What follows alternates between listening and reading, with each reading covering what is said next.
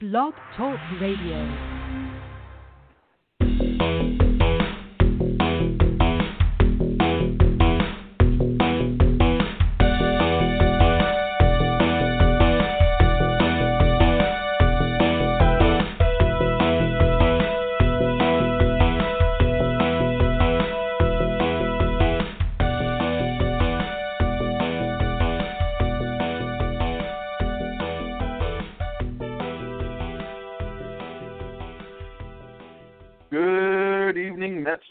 And baseball fans everywhere. My name is Michael Conforto, also known as the Brooklyn Trolley Blogger, and I welcome you this evening to the 61st episode of the Metsian Podcast.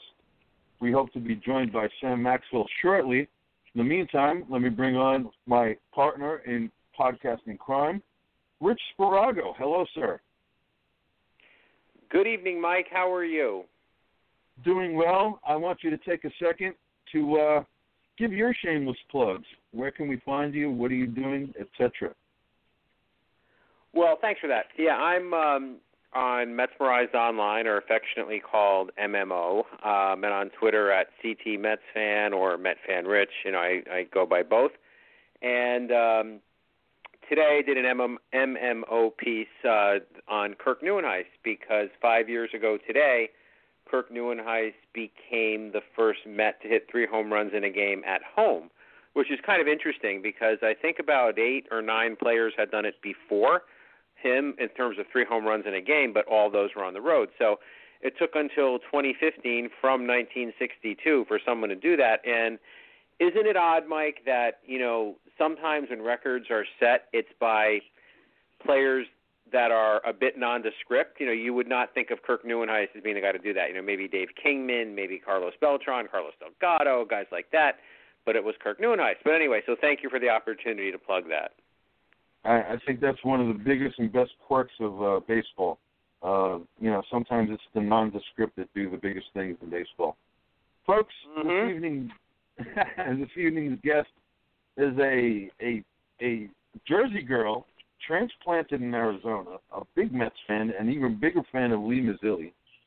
She's the founder of Peak Marketing. She is Anna Brice. Hello, and welcome back to the Mets Podcast. Hi. Thank you so very much for asking me to come back on. You know I always like to talk Mets.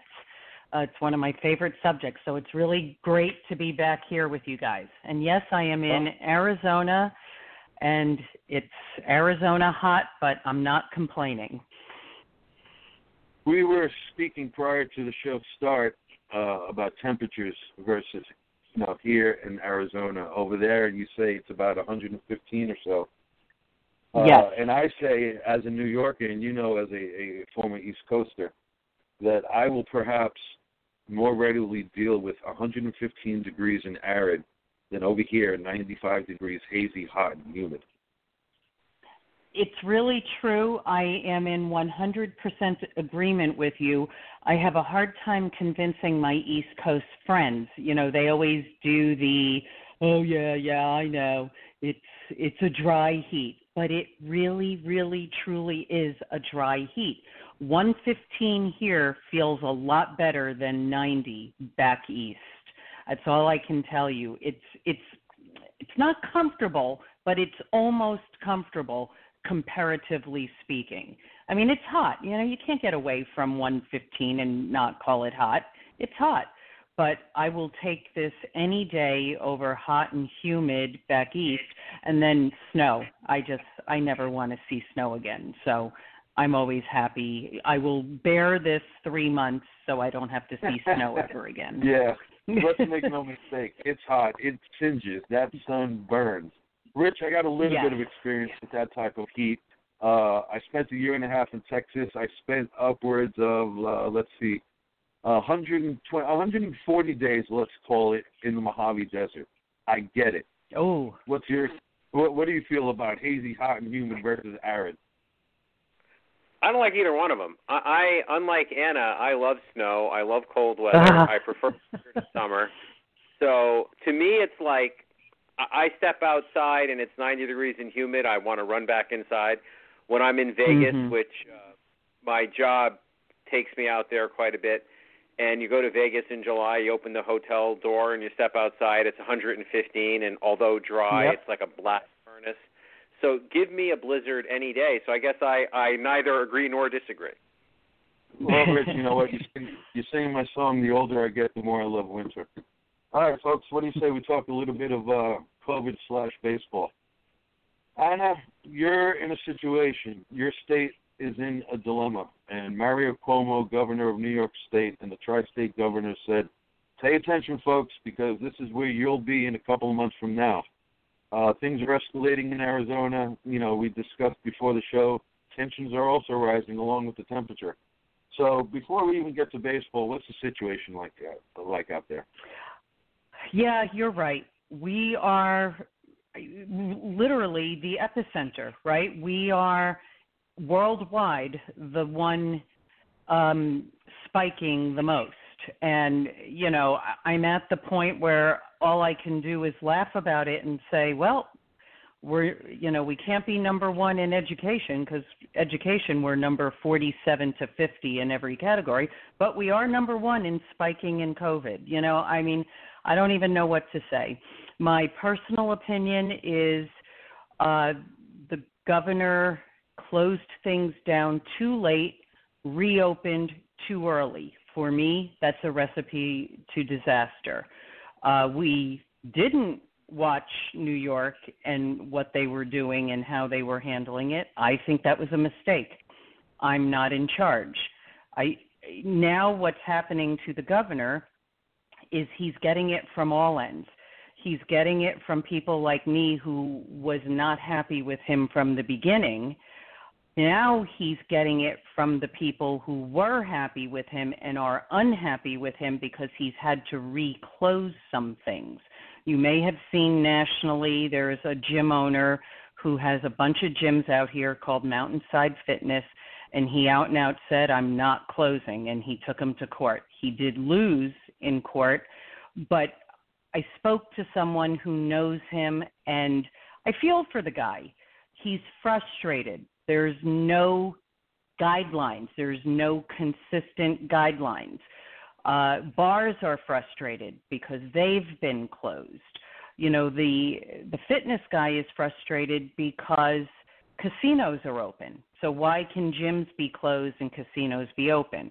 I get that question. Totally get it. It is confusing, right? So now the governor is literally getting it from all ends, from people who were not happy with him, like myself, and now the people who were previously happy with him and are no longer happy with him. So he literally has nobody happy with him right now. And all I can say is he brought it on himself. I don't know what else to say. If he had done the right thing from the beginning, we wouldn't be in this situation. That's how I feel. Believe me, there's not everybody agrees with me. Arizona's not alone. Florida's out of control. Yes. A couple others as well. States with multiple teams, Florida, Texas being among them. So, Rich, let's transition this into a baseball conversation. You know, sometimes even the best laid plans go awry. Here we are 1 week into summer camp. And baseball is finding out the hard way that coronavirus still rules the day. We have some confirmed cases on teams, staff, and, you know, if you want to play with numbers, Kansas City has 4 positive tests already. Let's scale it down to 30-man rosters. 40 divided by 30 is 13%. Scale that roster down to 26 people. 4 divided by 26 is 15% of the roster tests positive. Again, that's playing with numbers. You can torture numbers to make them say anything you want.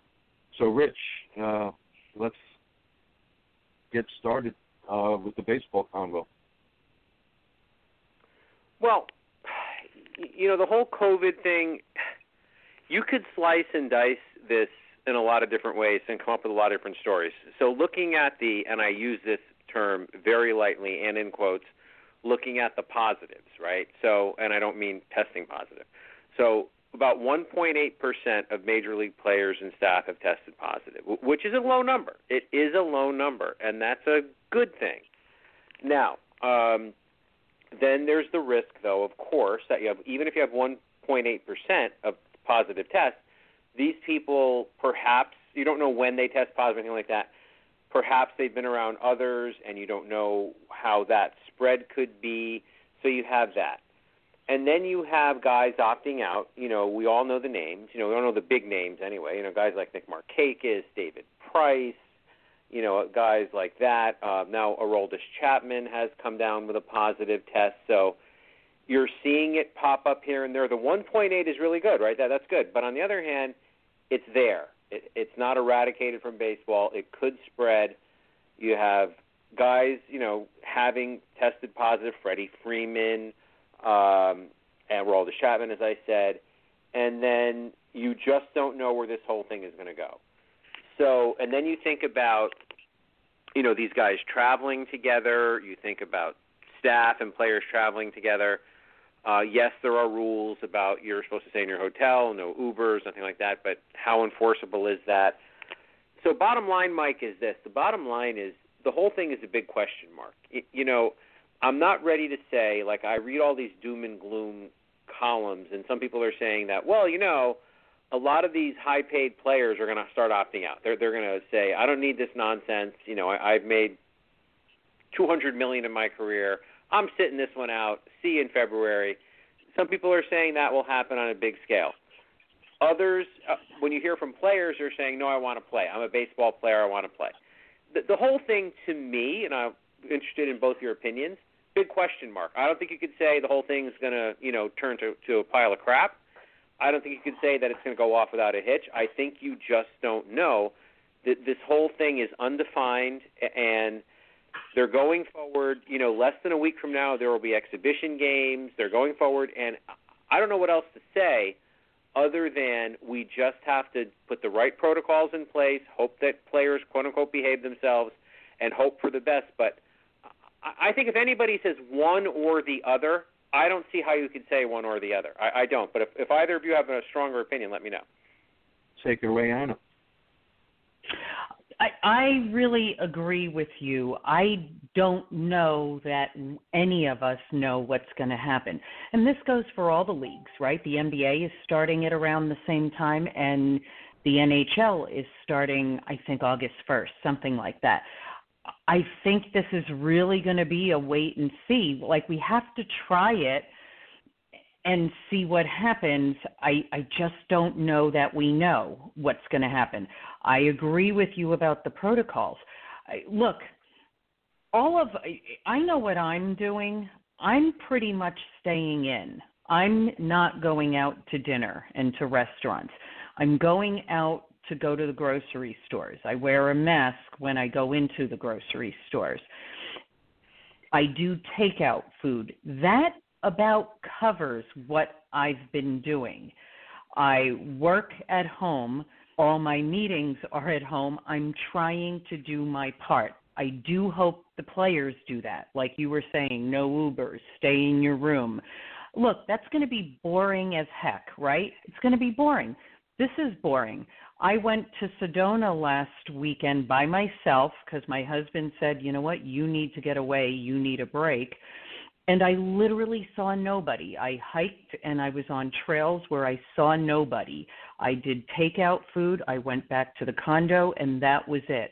I really made sure that I wasn't out and about with people. And that's what these players are going to have to do. It's going to be boring, right, to be in a hotel room and not leave and not take an Uber to go out to a nice steak dinner. It's going to be boring. I feel like if they care about the brand, MLB, and okay, so that's the marketing part of me talking, but if they care about the brand and their future employment and the viability of this brand and anybody's excitement for coming back next year, they have to do their part this year. It stinks.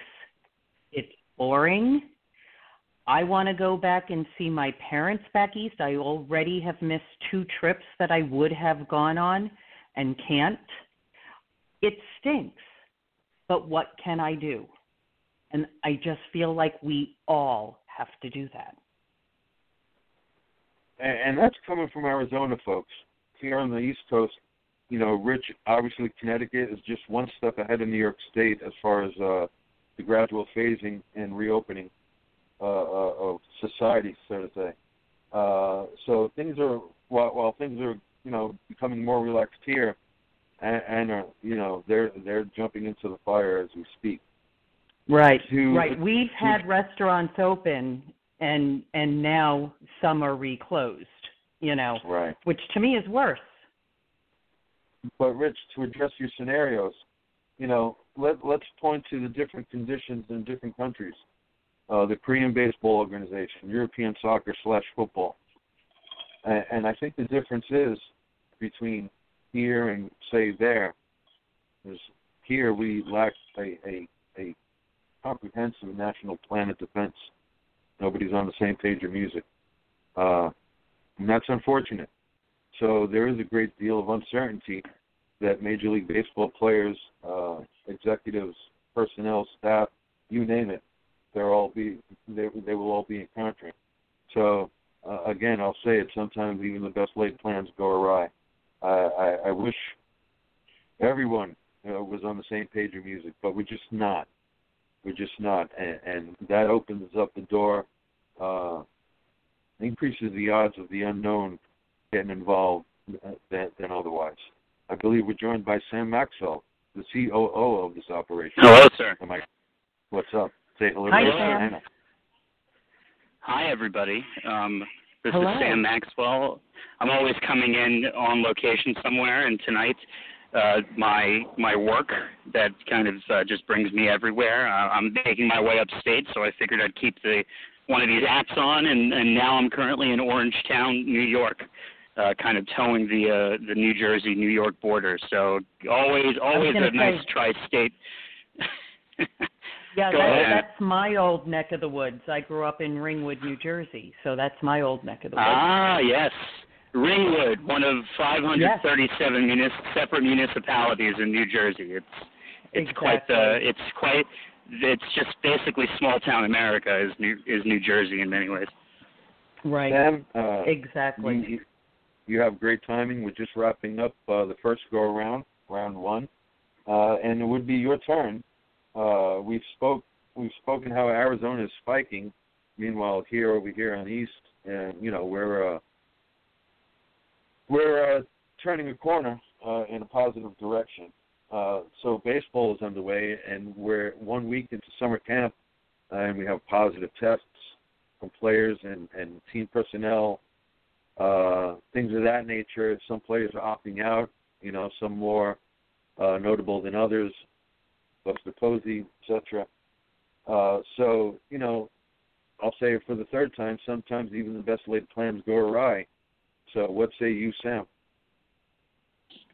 Well, I think that's interesting because one of the things that kind of leads me to jobs such as Postmates and Lyft is the idea that there is no plan, that somebody else is ordering the food or the ride and bringing me somewhere else. And it kind of helps in the regard to just remind you that life, you can plan, like you just said, you know, you can plan as much as you want, and something is going to take those plans off course a bit, and you just need to adjust somehow, some way, even if that means somebody's taking you to Philadelphia.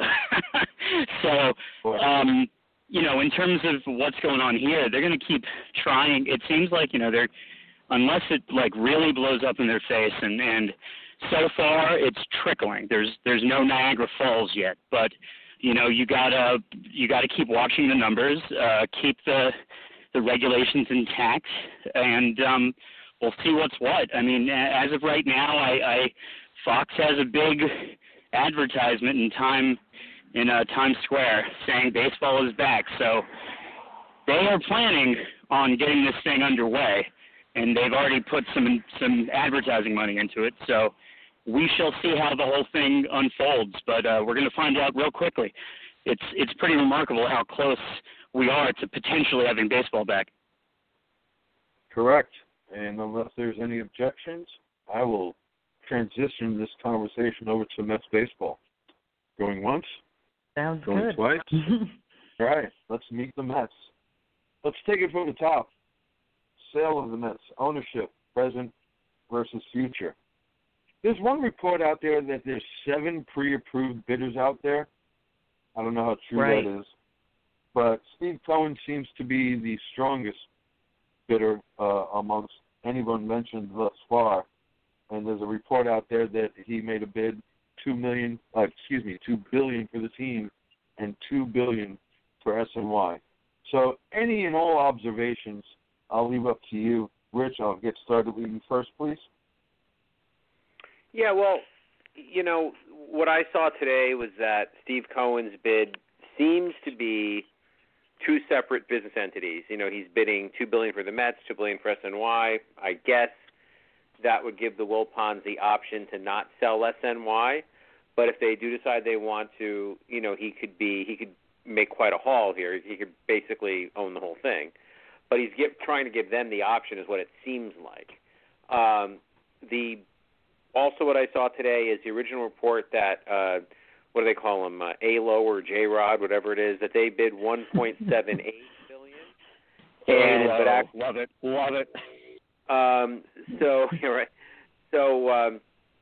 That they bid 1.78, but then that was corrected that they also bid $2 billion just for the Mets. So look that on its face, and I don't know what Harris Blitzer. Nobody really talks about them, although they are powerhouses. I mean, they own the 76ers and the Devils. So whatever they're bidding, I don't know. And then the other 4, I'm not even sure that anybody really knows who the other 4 are, if there are in fact 7. So let's work with what we know. We know Harris Blitzer, that they are into this. You know, they own 2 sports teams. They're known to want the Mets. They are in the bidding. We don't know what their number is. We know that J-Rod and ALO, you know, amongst others, you know, they have the Florida Panthers owner, the Vitamin Water mogul. That group is in at $2 billion for the Mets. Steve Cohen's in at $2 billion with a separate offer for SNY. So what does it all mean? Well, to me,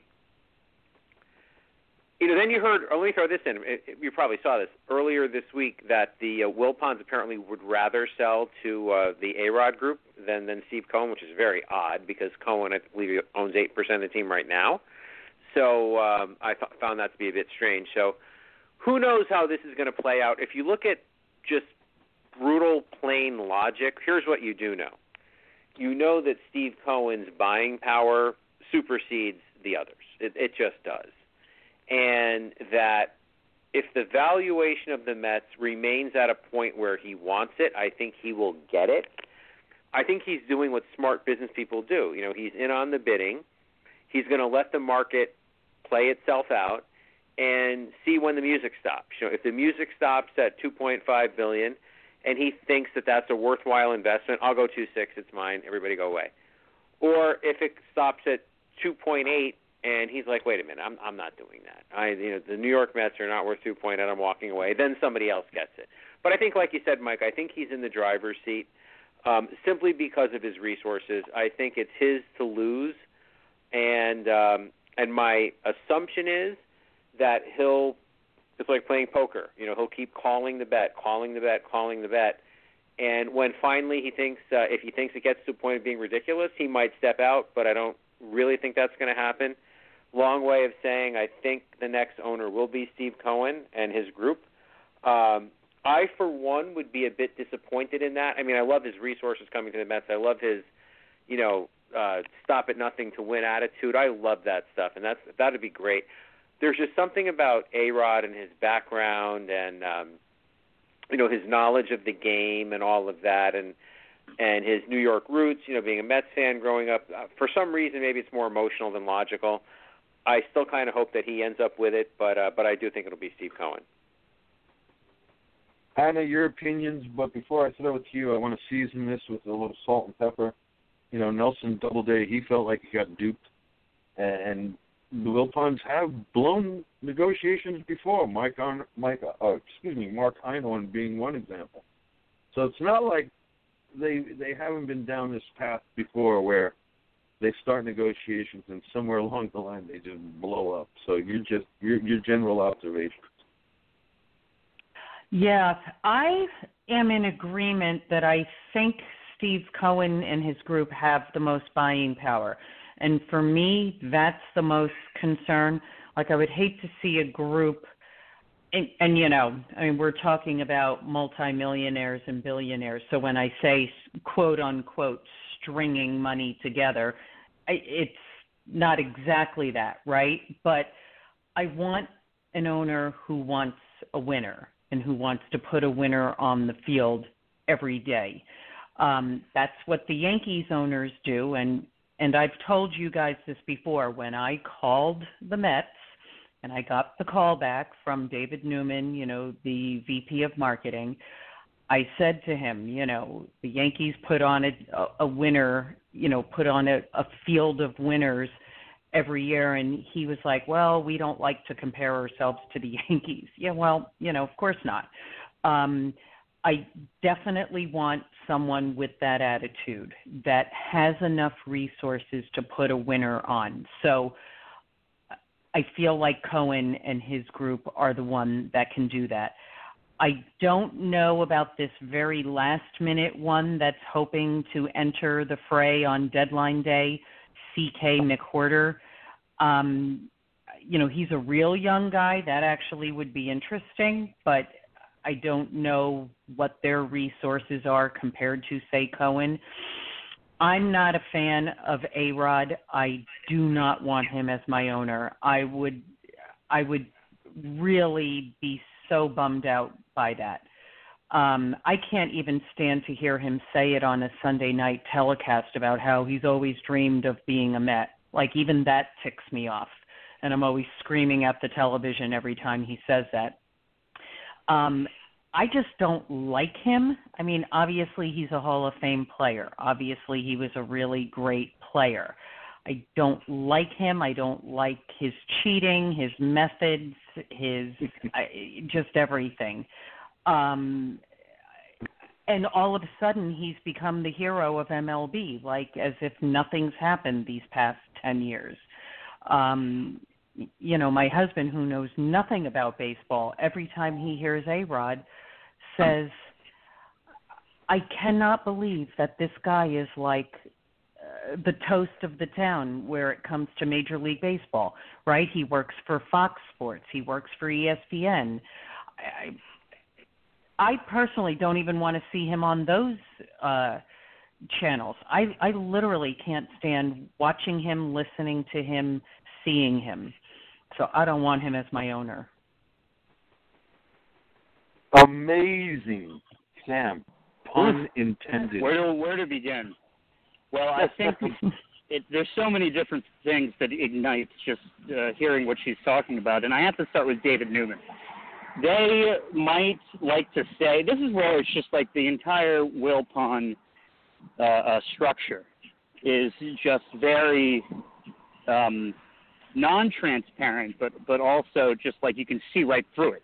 You understand yes. What I'm saying? They're not transparent, but you just see right through them. Number one, one of the biggest problems that I think the Wilpons as an ownership group have always had is looking at themselves in the idea that they're the second tier to the Yankees in the entire thing. If they had just the entire time tried to be the Mets, then maybe things would be a little bit better. And we get, just like everybody always complains about Citi Field in terms of like little details that have to do with how much this franchise means to the city, not just us, the city. And so starting with that and going to, I'm kind of in the middle with the A-Rod thing. And I think with Steve Cohen, like I understand where everybody's coming from, why he's not only the front runner, but seems to be the Met fans' favorite. That they really want to go behind it. And a lot of people are talking about some of the ways that his character on Billions that's based off of him works. And some people have brought up the ethics issue, the fact that he has been investigated for insider trading. But going to what Rich was saying about A-Rod and his background as a fan, which was also the counterpoint for Anna that it sickens her. But let's not forget how much it sounds like this is a passion play for Steve Cohen. He is a giant Mets fan, has always been. His mother is a giant Mets fan.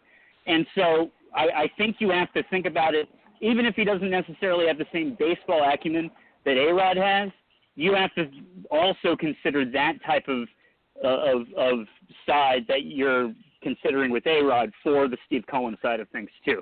And he has more money than them. So that, right. And he seems to, and mind you, A-Rod's done a good job from the business side of things. And he, he's been able to leverage himself onto shows like Shark Tank and whatnot. And you see him on CNBC all the time in general. And you see him marketing specific, like business type of products and everything. But this is Steve Cohen, who has $14 billion at his disposal and is a hedge fund manager. I also heard somebody say how ironic it would be if the thing that got the Mets like in serious deep shit was a hedge fund manager, but technically a fake hedge fund manager, and that it would be somebody like Steve Cohen to help them get out of the Mets and bring some acclaim finally. Right. I'm a traditionalist. Right. Go ahead. I'm a traditionalist, and whoever buys the Mets, I'm hoping that they hire a qualified, a very smart person and put them in the position of president of baseball operations and let that person be the buffer between operations and ownership. Ownership hands down their mandate. This is exactly what I want. The president's job then is to accomplish that mission. Right. But it's up to him. The power is delegated to him to hire the general manager and oversee all baseball operations.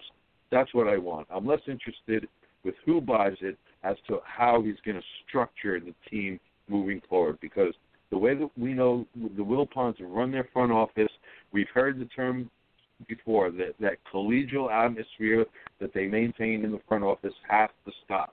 I want ownership out of the picture. It may have worked for right. some through history, not all, certainly not most. Again, that's the traditionalist in me speaking. Hire a president of baseball operations, let him or her hire the general manager, and so on and so on. Do this the right way, please, because I'm sick of the way they've run the organization. We don't need a Jerry Jones of the MLB. We just Exactly. He just circumvents the whole power, the chain of command. I don't need that anymore, and that's exactly what we have with the Wilpons.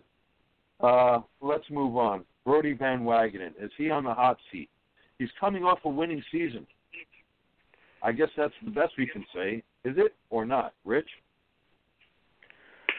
He has to be, for reasons of the change in ownership. You see it, and we talked about this last time when Van Wagenen took over. We were talking about, would he do something in the manager's office? Well, we saw that, right? We saw what happened. He had Mickey Calloway for a year. Now, granted, Calloway, Mickey Calloway was a guy who maybe was in over his head, but he did post an 86 and 76 record. It's just normal. What I'm saying is it's just normal when there's a change to want to bring in your own people. So the Van Wagenen position, is accountable to ownership.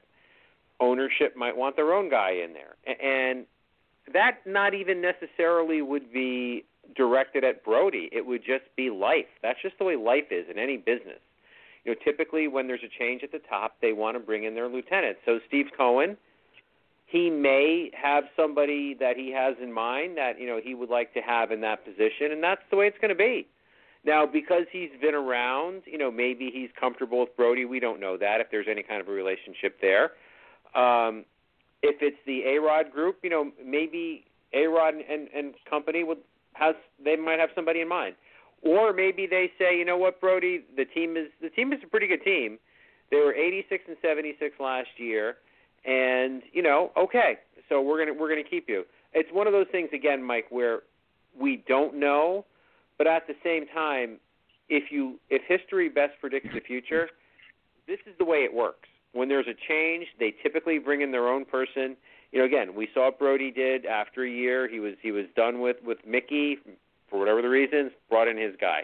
Happens literally all the time in any business in America. So I think Brody's on the hot seat for that reason, the change in ownership, more than anything else. If there was a continuity of ownership going on, I would say, you know, he's gutted the farm a little bit, but let's keep a couple things in mind. While he has gutted the farm, and yes, we know the Diaz trade is bad, or at least it's bad right now, he also has drafted very well. You know, the Mets, of course, he and his lieutenants, the Mets are getting a lot of kudos from people for the way they've been conducting the draft the last couple of years. Granted, their prospects are in the lower levels, but they have restocked. The team, like I said, was 86 and 76 last year. They certainly look good on paper going in this year.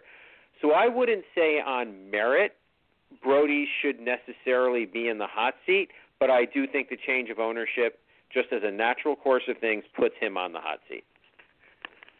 Anna, Steve Cohen is already a small percentage owner of the Mets. He should be, I think, somewhat familiar with BBW. There's 2 years of draft picks and 1 season of a winning record to work with. Is that enough of a resume to keep him in the running? Right. It probably is. Likely it is.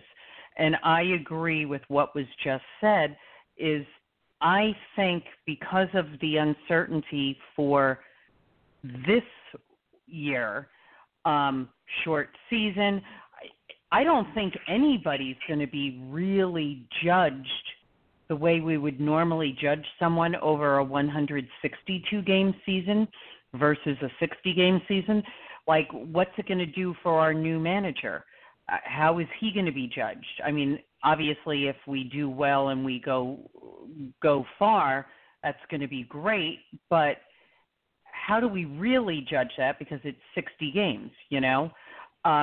So I agree. I think Brody is probably only on the hot seat because of the sale and the way companies do things. Like he just said, every company in America does this, right? They buy a company and then they replace people that are there with their own people. I really do agree that I think that's his biggest quote-unquote danger with his job right now. And I just don't know how we could judge him by, like, let's just say we do poorly this year. Can we really judge him by a bad season that's 60 games? I mean, I guess we can, but you know, if we went by 60 games last year, he would have been fired. We didn't heat up until right after the All-Star game. And we went on an absolute tear. Now, if we have that kind of a 60-game season, that'd be fabulous. But I just think it's going to be hard to judge anybody on this 60. It's almost like everything's on hold. Like, we have the season, we see what happens, and then we go to next year, and that's a real test. Sam, pick it up. Well, first of all, just like carrying over with like last year, it's interesting because we did go on an absolute tear, but at the same time, the difference between a 2015 and a 2016, other than just the playoffs, well, the last game against the Nationals that weekend, which in 2015 it ends with, you know, 3 home runs in a row and we win 5-2. This time we fall a little flat of the comeback and it's 4-3. And then you think of that. You know, if we're comparing it to the stretch against the Nationals in 2015, last year we had that game that we were like up 9-3, and then they lost 10-9 or something like that in the ninth inning. So those were the differences, and that's one of the reasons why Mickey just couldn't hold on to his job, even with 86 wins, is because even during that push, there was just those glimpses of what really faltered us in June of both years that he was coach. But going to the BBW part, I completely agree with Rich in saying that it's natural to want your own people. I think, you know, I was hearing Ken Singleton on the radio earlier, former Met, and he was saying, you know, he was thinking of possibly retiring this year and from the broadcast booth. And there's no way he's going to do that because, you know, he doesn't want to let 2020 be in control the way it has been. So I think with BBW, going to another thing about WFAN, he was on earlier in the week with Evan, and I heard a caller the next day say that he sounded more comfortable in just the conversation between Evan than he did that first year. And I'd have to agree with them. So, you know, I think that nobody's going to necessarily be judged on this year, and most likely if there is an ownership group going into 2021, a new ownership group going into 2021, then BBW probably gets 2021 to show his merit, but that's probably the biggest leash he has. Well, yeah. A lot of that depends on the players, so let's talk about some of them. Right now, the rage of camp is Yoenis Cespedes. Robinson Cano, due to Major League Baseball's disclosure policy, his whereabouts are unknown. And then we'll get into Keith Hernandez's statements very shortly. But first, Yoenis Cespedes, are you down with the rage? And how do you feel about this non-disclosure policy and the situation involving Robinson Cano, Rich? Well, with Cespedes, I feel like I'm saying this a lot in the podcast tonight, but again, it's another unknown because he hasn't played a Major League Baseball game in 2 years. The last time he played a game was in the first game of the, like we talked about a few podcasts ago, first game after the All-Star break. Mets played the Yankees. I believe it might have been July 20th-ish. So we're pretty much coming up to the day of 2 years that he's on a Major League field. Now, does he look good in summer camp? He does. You know, you watch the Facebook Live, you watch that. He's hitting balls, you know, miles, and that's great. He hasn't been in game competition yet, so that's the next big marker for him. Let's see how he does in a game when they're playing another team and that other team is trying to get him out. So that's the next big marker as I see it. Then there's the other question, can he play the outfield? Well, does he even have to with the DH? I don't know about that. So I guess my bottom line on Cespedes is I'm hopeful. He's an absolute game changer. We saw it in 2015. He's an absolute force on the field. What are we going to get from Cespedes? What version of Cespedes are we going to get? Don't know. We just have to let these markers happen as we go and kind of make judgments along the way. I think it's way too soon to do it now. And then with regard to the privacy thing, I mean, you know, we all do it. That's HIPAA, right? So everybody's aware of that, where your confidential medical records are to be confidential unless you choose to disclose them. That's why every time we go to the doctor, we have to sign those forms. So baseball has the law. Baseball has to abide by that. So just like, you know, none of us, our doctors can't say, you know, hey, I treated Mike for blah, blah. You know, they can't say that Robinson Cano or anybody else has XYZ thing unless Robinson Cano or anyone else, you know, agrees to that. So it's just the way it is. It's kind of wild how people speculate, you know, of course they're going to with COVID being such a big thing, but that's just the way it is. I think these are people in the public eye and we are fans and we want to know, but we all have to rein that in a bit. Because we can't know. You know, there's a big law called HIPAA that doesn't allow us to know. The Lee Mazzilli fan from Arizona, what say you? Yeah. I have a feeling, and maybe I'm being overly optimistic, I think Cespedes is going to be good. I just feel like there's too much at stake for him. I think he's going to be good. I'm really basing it on nothing because, as Rich just said, he hasn't played in 2 years. And, you know, it was funny. While I was reading up on him this week, you know, it occurs to me that he's been around now since the middle of, you know, 2015. And I can't wrap my head around the fact that he has been on this team for 2015, and I feel like I barely remember him because it has been 2 full years since he's been on a baseball field. I feel like he has too much at stake that he's going to come up big. I hope he does. I hope he comes up as big as he did exactly 5 years ago. You know, he was a huge part of us getting to the World Series. So I really, really do hope it happens. And, you know, again, the non-disclosure, I think Rich has hit it on the head. You know, obviously we want to know. I kind of wish the player, if he does have something going on, would just say it. But I also understand how it is in New York, and especially how hard fans have been on Cano, you know, since he's arrived, that I guess I understand why he would try to keep any, you know, any of this information private. So this year is just going to be one of those years that we are really just going to trudge along, and hopefully it goes our way, and hopefully, you know, we don't have any really bad illnesses and we can get through this and just get to 2021. That's kind of where I'm at. I want baseball. I want it to happen. I miss it.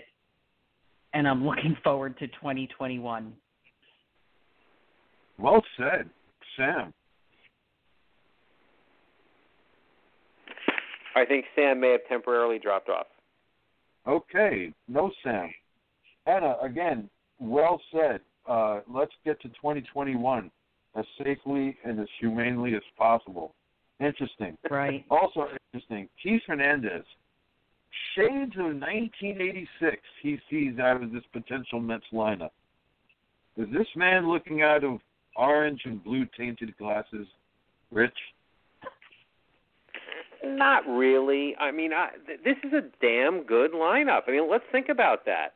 You know, you've got Pete Alonso, last year's Rookie of the Year, 53 home runs. You've got him. You've got Jeff McNeil, who's a hell of a hitter. You know, Ahmed Rosario, who is on the come. I mean, the guy is, you know, he's going to be 24 this year.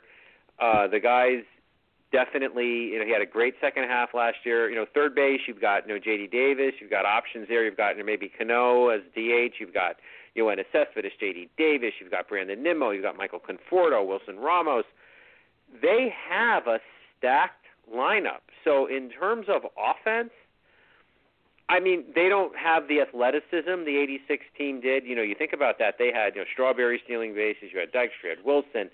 You had all those guys, you know, who maybe were better defenders and were better all-around athletes. But in terms of what they could do with the bat, maybe this team isn't quite as good as the 86 because, again, for that reason, not quite as athletic. But I don't think Keith is way off either. I don't think it's pure folly to draw a comparison because this team is stacked. Now, on the other hand, I think the rotation is thin, right? The 86 team wasn't thin. They had excellent starters. So I think that's where, and I don't think Keith was talking about the pitching, but I think that's where the comparison would fall off pretty quickly. But when I look at this lineup and the bench, again, I don't think he's that far off. I think it's 86 light, kind of. Yeah, so again, I think Keith has something there. I'm not going to disagree with you, Rich. There is something to what he says. I agree with you. We're going to get into a brief discussion about Jeff McNeil, but, you know, Pete Alonso, if he can come somewhere close to what he did last season, that would be nice. If Yoenis is healthy, that would be nice. If Conforto matures and elevates his game, that would be nice. I think Wilson Ramos, if anyone, will benefit the most out of a 60-game schedule. He might turn out to be a monster in a short-term and a modified season, as opposed to a 162-game season. And then Robinson Cano right now is a question mark, and, you know, after last year's performance, there's question marks there. J.D. Davis continues to prove his naysayers wrong. So, and Ahmed Rosario, obviously, I think he's headed towards bigger and better days. I'm confident of that. So, Anna, what say you?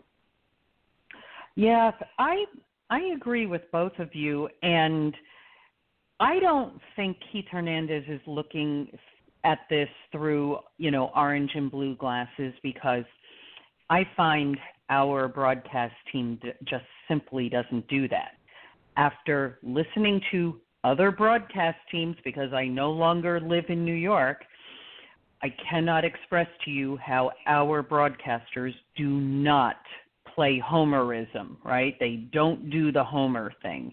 Whereas when you listen to some of these other booths, oh my God, I want to kill myself because I cannot listen to them being homers. To be honest with you, the D-back games I've stopped watching because I can't listen to their broadcast booth and how much of a homer they are, you know? So I don't think Keith is doing that. I think this team is one of those teams that is really fun to watch, right? It's a bunch of young guys. They're nice. They're fun. They're good. They have a lot of potential. I'm trying to think of other teams to compare them to. I hate to compare them to a Yankee team, but I'm going to compare them to a Yankee team.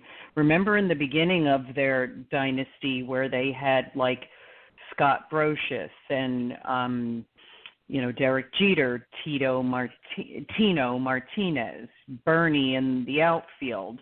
I guess it was Joe Girardi catching. Those guys, Paul O'Neill. Those guys were, again, they were the Yankees, so I was never, quote unquote, rooting for them, but they were like a nice bunch of guys that you could root for, considering it was the Yankees.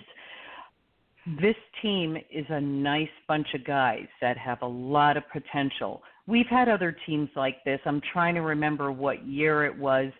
It might have been that year that we just got killed with injuries, but it was like such a nice, fun team to root for. So I would say that was about 2009. So that's how I feel about this team, is that they really have so much potential. So I can absolutely see what Keith is saying. And you're right, he wasn't breaking it down with the pitchers. He was breaking it down with the lineup. But I think we can be really good for an extended period of time. I really do. So, Sam, the question was, is Keith Hernandez looking at life through orange and blue tinted glasses? He compared this year's potential lineup to the 1986 lineup. So what do you say? The lineup is rather long. I mean, when you look at it and you look at, how transformative Cespedes was in 2015, and then you compare it and contrast it to what could, and let's include or not include Yoenis Cespedes in this. It's rather deep. I guess if you want to break it down in terms of, you kind of had Lenny and Mookie platooning in center, and McNeil's kind of spunky and frisky the way those two are. Even though he's got all this pop, kind of like Strawberry. He's more of a well-rounded hitter, Pete Alonso is, than you would think he would be. And I think he staved off pretty solidly their adjustments. He adjusted well to their adjustments last year. And then, you keep going, and all of a sudden you see Wilson Ramos' name getting closer to the bottom. And although he, is not that good defensively, hasn't been as good as what you would like. Maybe if we get new ownership, free agency out there with catcher, who I'm talking about. But I wish I had the lineup in front of me. I'm driving right now, so I can't take a look at it exactly. But with the DH especially, if you're talking about Ahmed Rosario being in the 9-hole, who at some point in the second half over a 60-game period, went something along the lines of like 337, hit something along the lines of 337.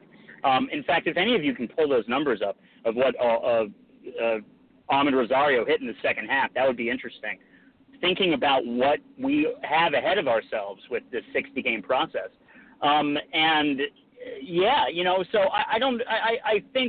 I think you were talking, Anna, about the 2008 team, because that team was a lot of fun, even if Scott Schoenweis and Louis Ayala, those types who were trying to battle through the fact that we had all those bullpen injuries. Right. It just couldn't happen. 2009 is one of my least favorite teams of all time. And maybe 1984 to an extent, and I know they had some injury issues down the stretch as well. It was looking really good up until the middle of the year, and they had some injury issues, even though they were fun all around, but they still missed the playoffs.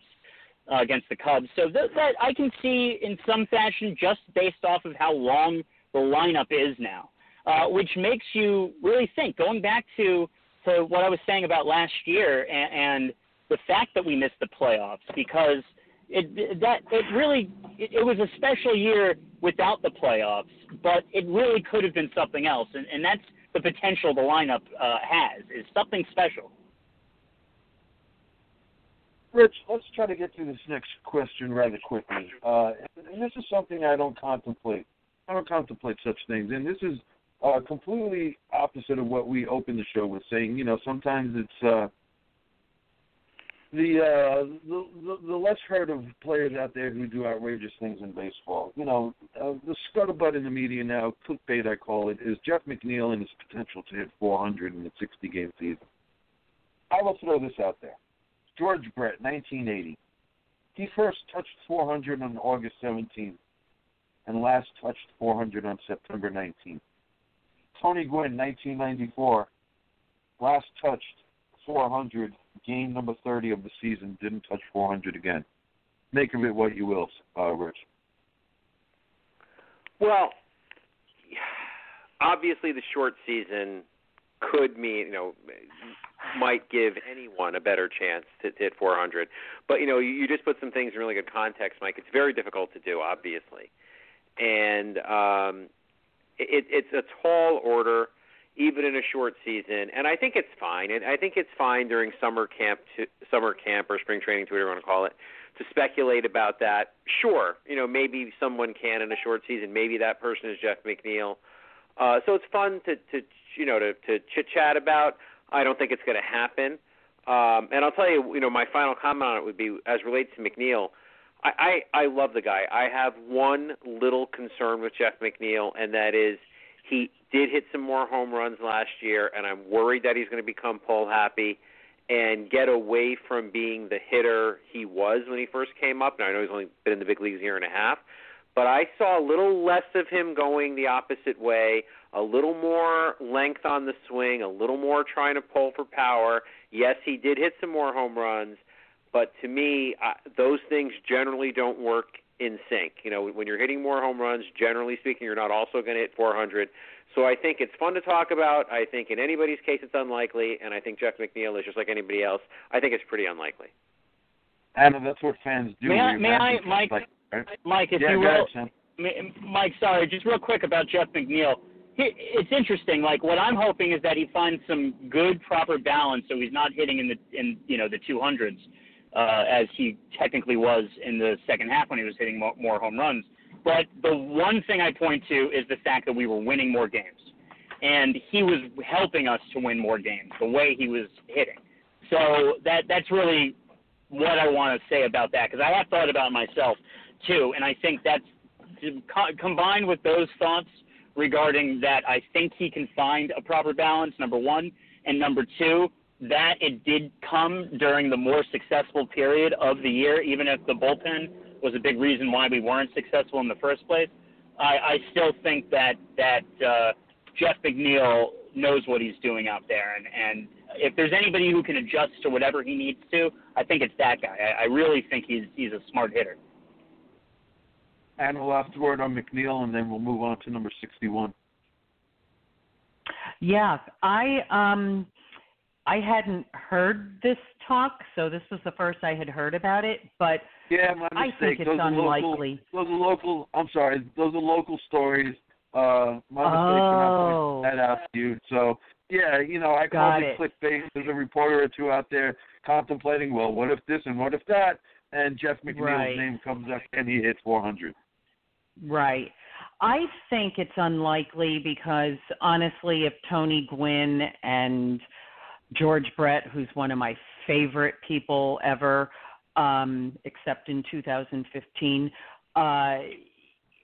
if they're not going to do it, I don't know who out of today's present crop of hitters will do it.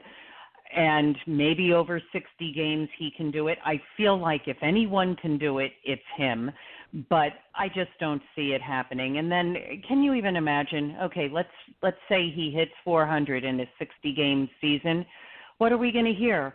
It's not a legitimate 400 because it's a 60-game season. Just like we're going to hear if the Mets win the World Series, it's not a legitimate championship because it's a 60-game season. I'm already sick of hearing that. I don't see it happening. I do think this is a legitimate season because we can only play the schedule we have, and we can only play the deal, you know, the hand that we've been dealt by COVID-19. So whoever wins, it's legitimate. It means you were best out of 30 teams over this season. If Jeff McNeil hits 400, it's legitimate over this season. I just don't see it happening. You've been listening to a Metsian podcast where pragmatism rules the day. We're moving on to number 61 in Mets. Number 61 in Mets history, it's a nice list, an interesting list, 10 players long, no coaches for a change. More popular than I thought it would be. All players minus one played after the year 2000. So I'm sure you've done your homework, folks. Number 61, Rich, we'll start with you. Take it away. If anyone wants me to go through the list, I'd be more than happy to. It's a, you know, it's an interesting list because when you look at it, you know, the first thing that jumps out to me is Jesse Orozco. I don't remember him wearing 61 at all. You know, 1979, obviously, he wore it for a day, right? 4/5/79 to 4/5/79. So I don't remember that at all. And I guess when somebody wears a number for a day and it was 41 years ago, you have a right to forget, you know. So Jesse Orozco, and then you look, you know, Chan-Ho Park, a lot of people forget that he was a Met, but remember he was really good with the Dodgers, and then he had some arm issues, and he came to the Mets later in his career for another try, didn't quite work out. So Chan-Ho Park's on there. Jeff Duncan I remember as a kind of a utility middle infielder, and then, you know, just a couple other names, you know, Chris Beck. In 2018, when the Mets were running anybody and everybody out there to try to address bullpen issues, Chris Beck was one of those guys. Bobby Wall was a guy they, I believe, one of the guys they got for Jerry's Familia when they traded him to Oakland, and Bobby Wall blew his arm out. He had a really heavy fastball and you know, looked like he could strike some people out. He had some good strikeout numbers in AAA in the Oakland system, but then he had some arm trouble, and he's gone now. And then Walter Lockett is worth mentioning because he's the only one, you know, that I could see here that's still with the team. And his name gets thrown around for, you know, could he be a long man in the bullpen in the short season? If there's an injury, God forbid, if there's an injury to the pitching staff, you know, could Walter Lockett be a guy to slot in? As we know, he hasn't been terribly successful. He has an 8.34 ERA. His hits to innings pitched is pretty bad, you know, 22.2 innings pitched, 33 hits. So this is not a guy, you know, it's the difference between having depth and having good depth. You know, to me, you know, guys like Corey Oswalt, Walter Lockett, and Chris Flexen, that's depth. It's not good depth. You have to be better than that. So let's just hope we don't – what I'll say about Walter Lockett, sorry, man, but let's just hope we don't have to see you this year.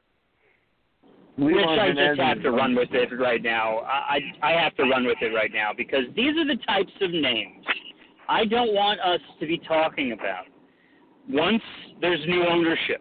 The Walter Locketts, the Jack Egberts of the world, seeing Chan-Ho Park and Livan Hernandez – not during their prime on these lists. You know, like, I understand that's kind of the foundation. That's a big part of what we talked about this past episode with Frank Thomas. Frank Thomas was one of these types of players that we see throughout Mets history where they make their name somewhere else and then they come to the Mets for the swan song.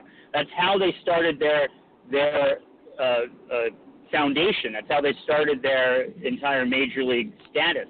But we have to move on from talking about Walter Locketts. I don't want to hear these names anymore. The Fernando Nieves. I was talking about it earlier today. There's just no more Corey Sullivans. Enough.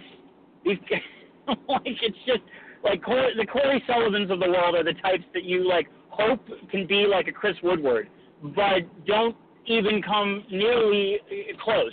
And it's just like, and that's what, you know, seeing some of these names on the list, you know, this is what happens when you know, in 1979, that's when there were 400 to 500 people in the stands. That's when Jesse Orozco was wearing number 61.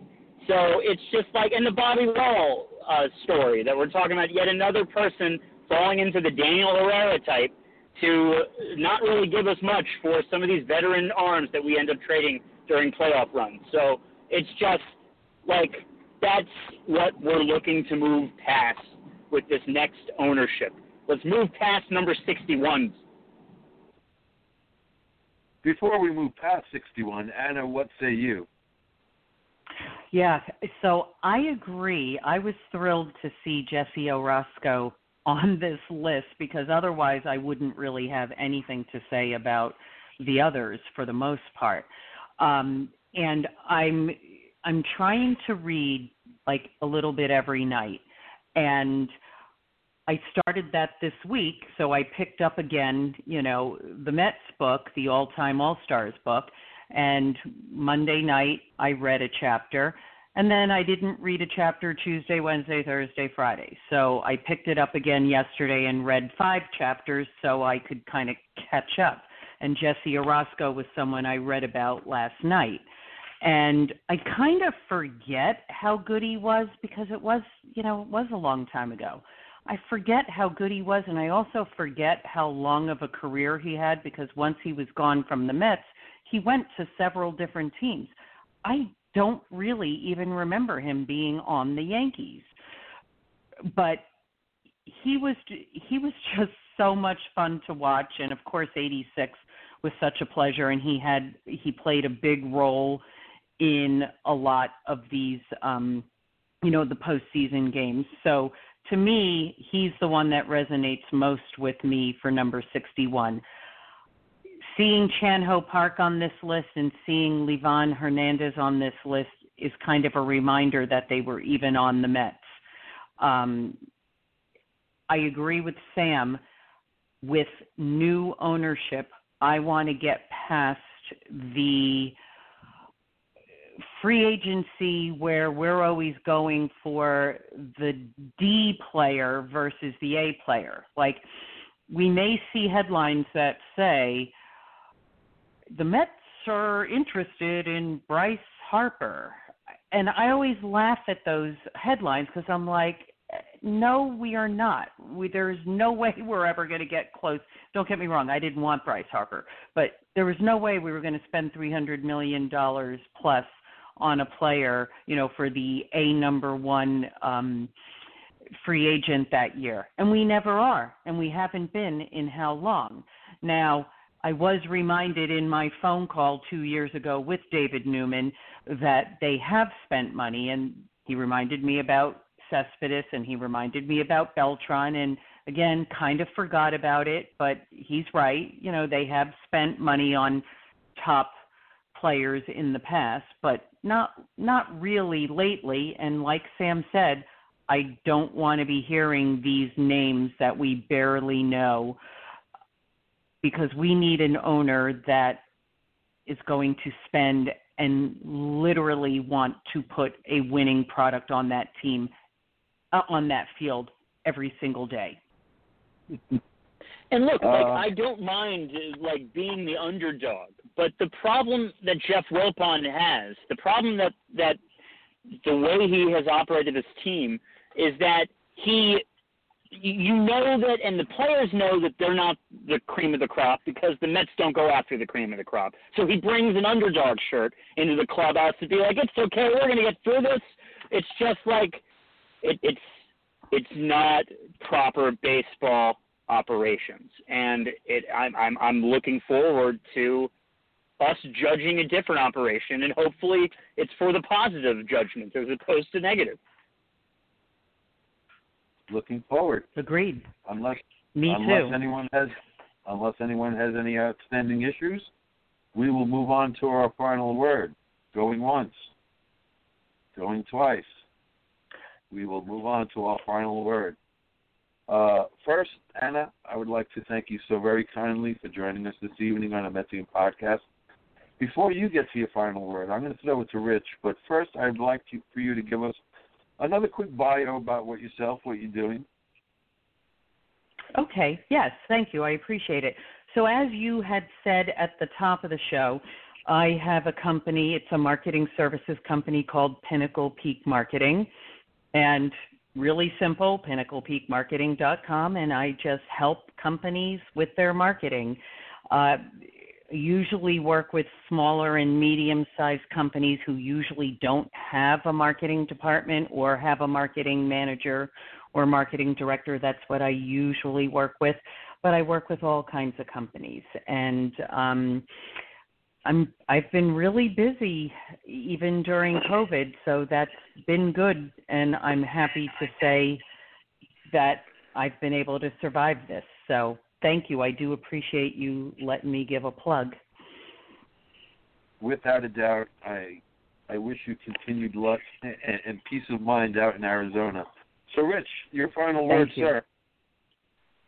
My word is real, because the whole thing is about to get real. You know, 1 week from tonight, the Mets will have already played an exhibition game. They'll probably, at this time of night, be playing their second against the Yankees. So it's happening, folks. You know, the 2020 season is going to happen. Now, as we started with, will it finish? Will it finish looking like real baseball? I mean, we'll have mostly AAA players. Don't know any of that. This is going to be a week-to-week proposition, but it's real. It's going to happen. And so what I do know is that, again, by a week from tonight, there will be live baseball exhibition games on. So that's my last word is real, because this thing is getting real. Your final word, sir. Just around the river bend.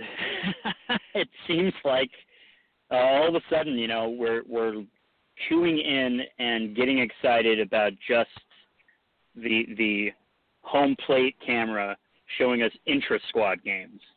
I mean, I would totally watch Orange versus Blues right now. If I had access to it and if they were presenting that to me. I you know, you don't realize how much you miss baseball until it's gone. And, you know, it's not like I haven't been watching it the same way that other people have on YouTube. So I'm hopeful that this thing can get underway. I will be even more hopeful once I see what Rich is talking about in 1 week. And we're going to have to figure out what kind of schedule we're going to have, and maybe you know, shameless plug, we'll have to talk a little baseball after Yankees Mets Subway Series exhibition. And this is what's so interesting about this one is that it's kind of like the olden days where there were actual exhibitions going on in the ballparks of the teams to finish out the spring year. And they don't do that as much, even though you've seen it from, you know, here and there. But, you know, the Yankees and the Dodgers and the Yankees and the Giants, they used to always play each other right before each went their own separate ways, not to meet till possibly the World Series. So it's interesting to see that happening. And I think it's both, guys, it's going to be happening at both Yankee Stadium and Citi Field before the start of the year. Yeah. Yeah. So that's fun, and maybe we need to get a mayor's trophy involved here.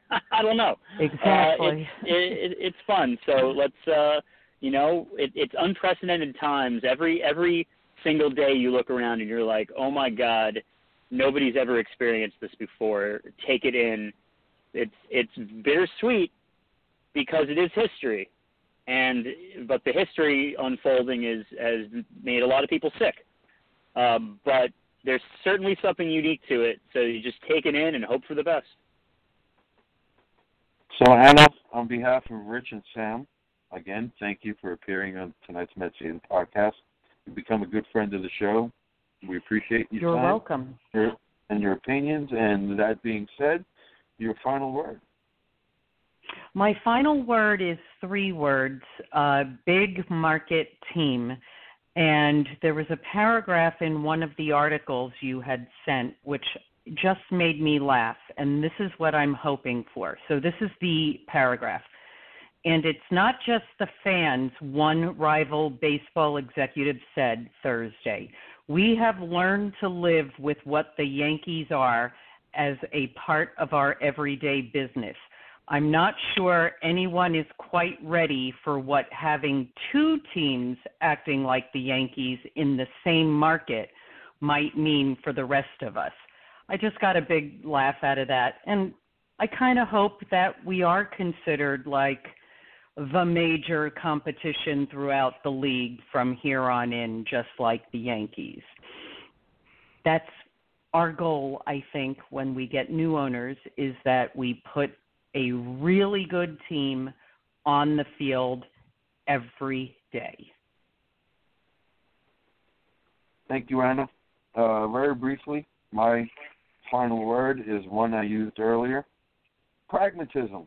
Let pragmatism rule the day. And that's it.